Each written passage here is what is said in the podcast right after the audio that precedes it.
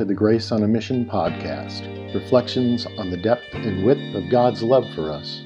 Grace on a Mission is a weekly podcast of the sermons from Gloria Dei Lutheran Church in Garland, Texas. We invite you to visit us at gloriadeigarland.org.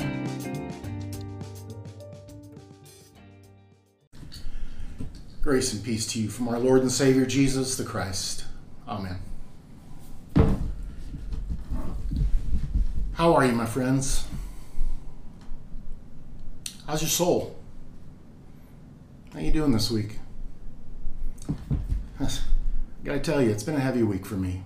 How about you? And even now, at the time I'm recording this sermon, we still don't know who the president is. Our country is going through something we haven't seen. There's a lot of bantering back and forth, there's division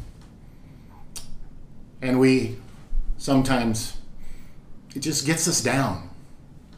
How are you doing? Are you stressed? Are you worried about the relationships with your friends and your family? Perhaps those that you can't talk to about politics because you know you have differing opinions and you're afraid it will turn into a yelling match. It's happened to me.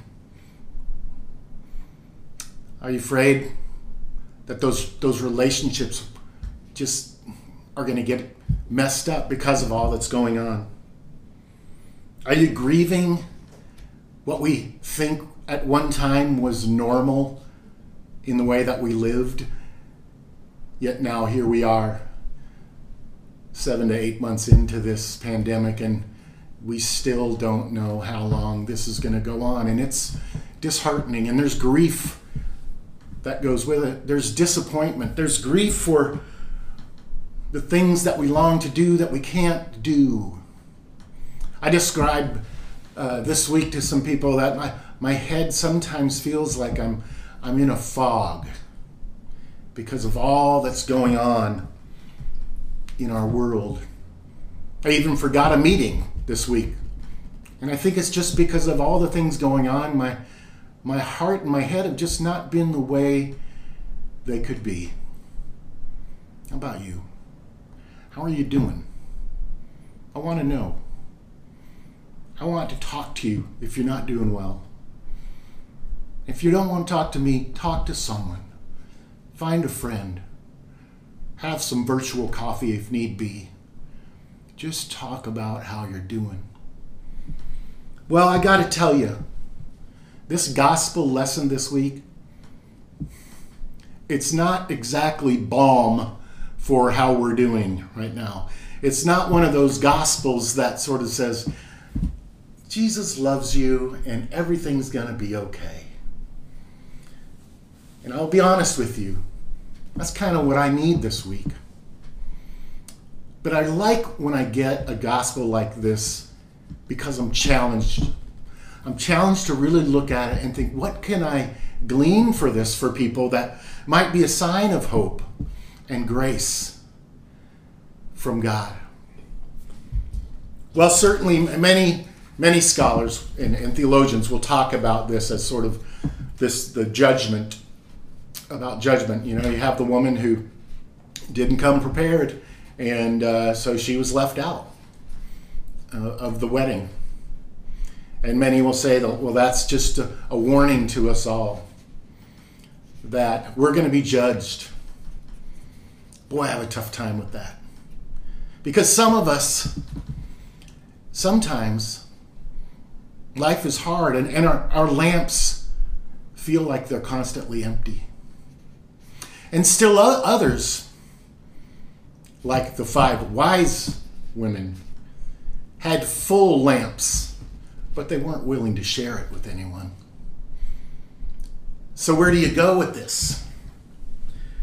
Is this about who's in and who's out? Is this about being foolish? Or is this about being wise? Is this about God's judgment? Is this black and white? Is this about the lamps? Or is it about the oil? Or is it about the women? Or is it about the judge? What is this about?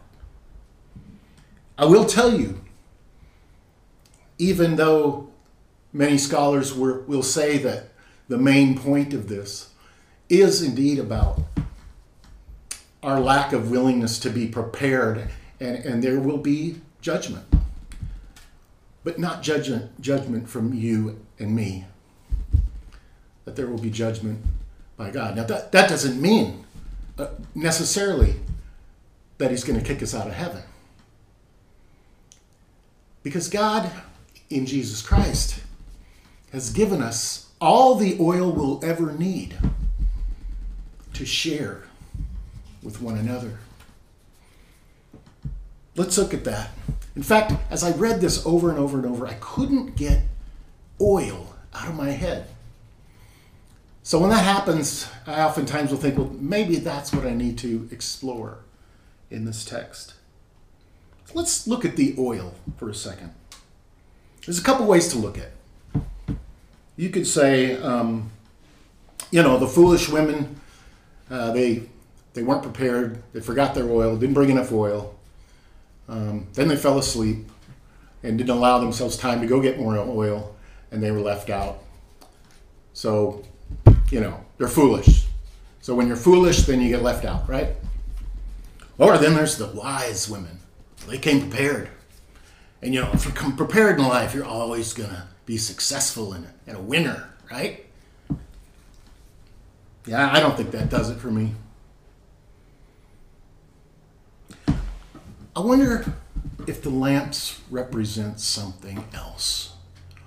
I wonder if the oil represents something else. We see other places in Scripture where lamps and oil are used to illuminate the light of Christ. We see in, in earlier in Matthew where Jesus uses those words that we hear in a Lutheran baptism. Let your light so shine before others so that they may see your good works and glorify your Father in heaven.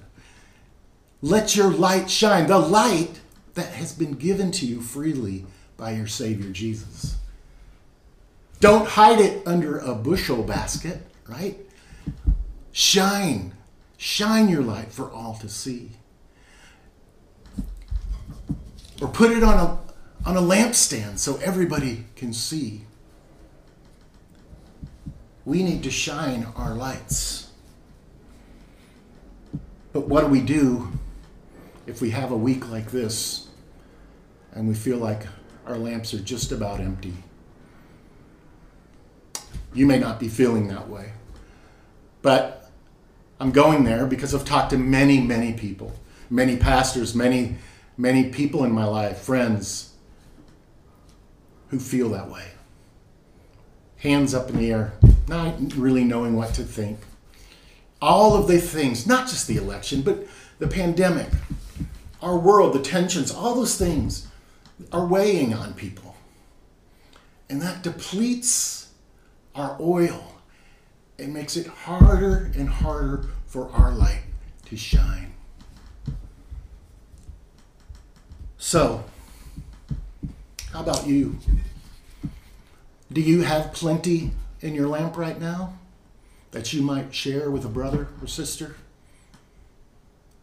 You see, God has reminded us time and time again that God has given us all that we need I talked about blessings last week, and oh, He showered it all upon us. And those blessings are meant to be shared. I mean, what if we came to God with our full lamps and said, God, who needs some oil? Who needs some of your love and compassion? How can I share the abundance that I have? Wow. Now that might be a different way to look at these lamps and this oil. We don't know what the future holds, folks, but we know who holds the future, right? And you've probably heard that. Might sound like a cliche, but it's really not. We don't know who will be in charge of the country, but we do know who will continue to be in charge of our very lives and that's our Lord and Savior Jesus. The one who has given all to you and to me, has given his very life. I sat in a Zoom meeting with some pastors this week, and we talked about this topic was grief, and we went through a spiritual exercise to help us share our grief, and we wrote things down. It was a about a 12 minute exercise. And after writing and then coming back together and sharing with two or three people in a, in a breakout group, the tears flowed in almost all of us. We felt this release. We, we wrote things down. We, were, we had raw feelings on paper that we shared with God. Perhaps that's something we can do. Whether it's in toilet paper prayers or really sitting down with some quiet, a candle, and some music, and writing down your frustrations, your hopes, your wishes, your dreams, your, your hurts,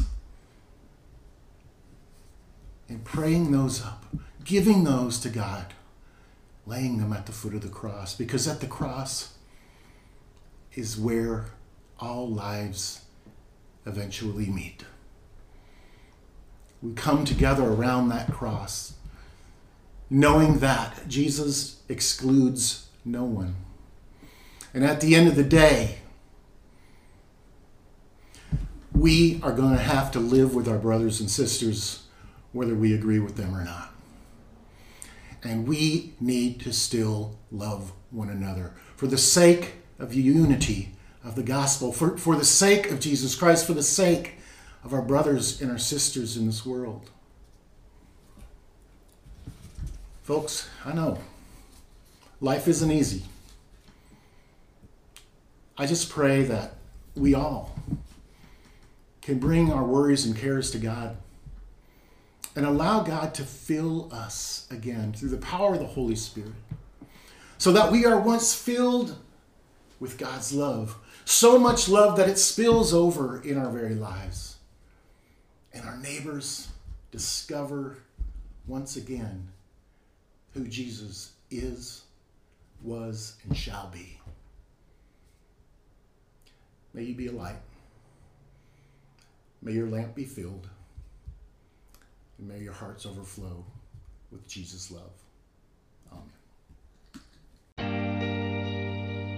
You've been listening to Grace on a Mission. Please join us next week as we explore the depth and width of God's love for us. We invite you to visit us at gloriadeigarland.org.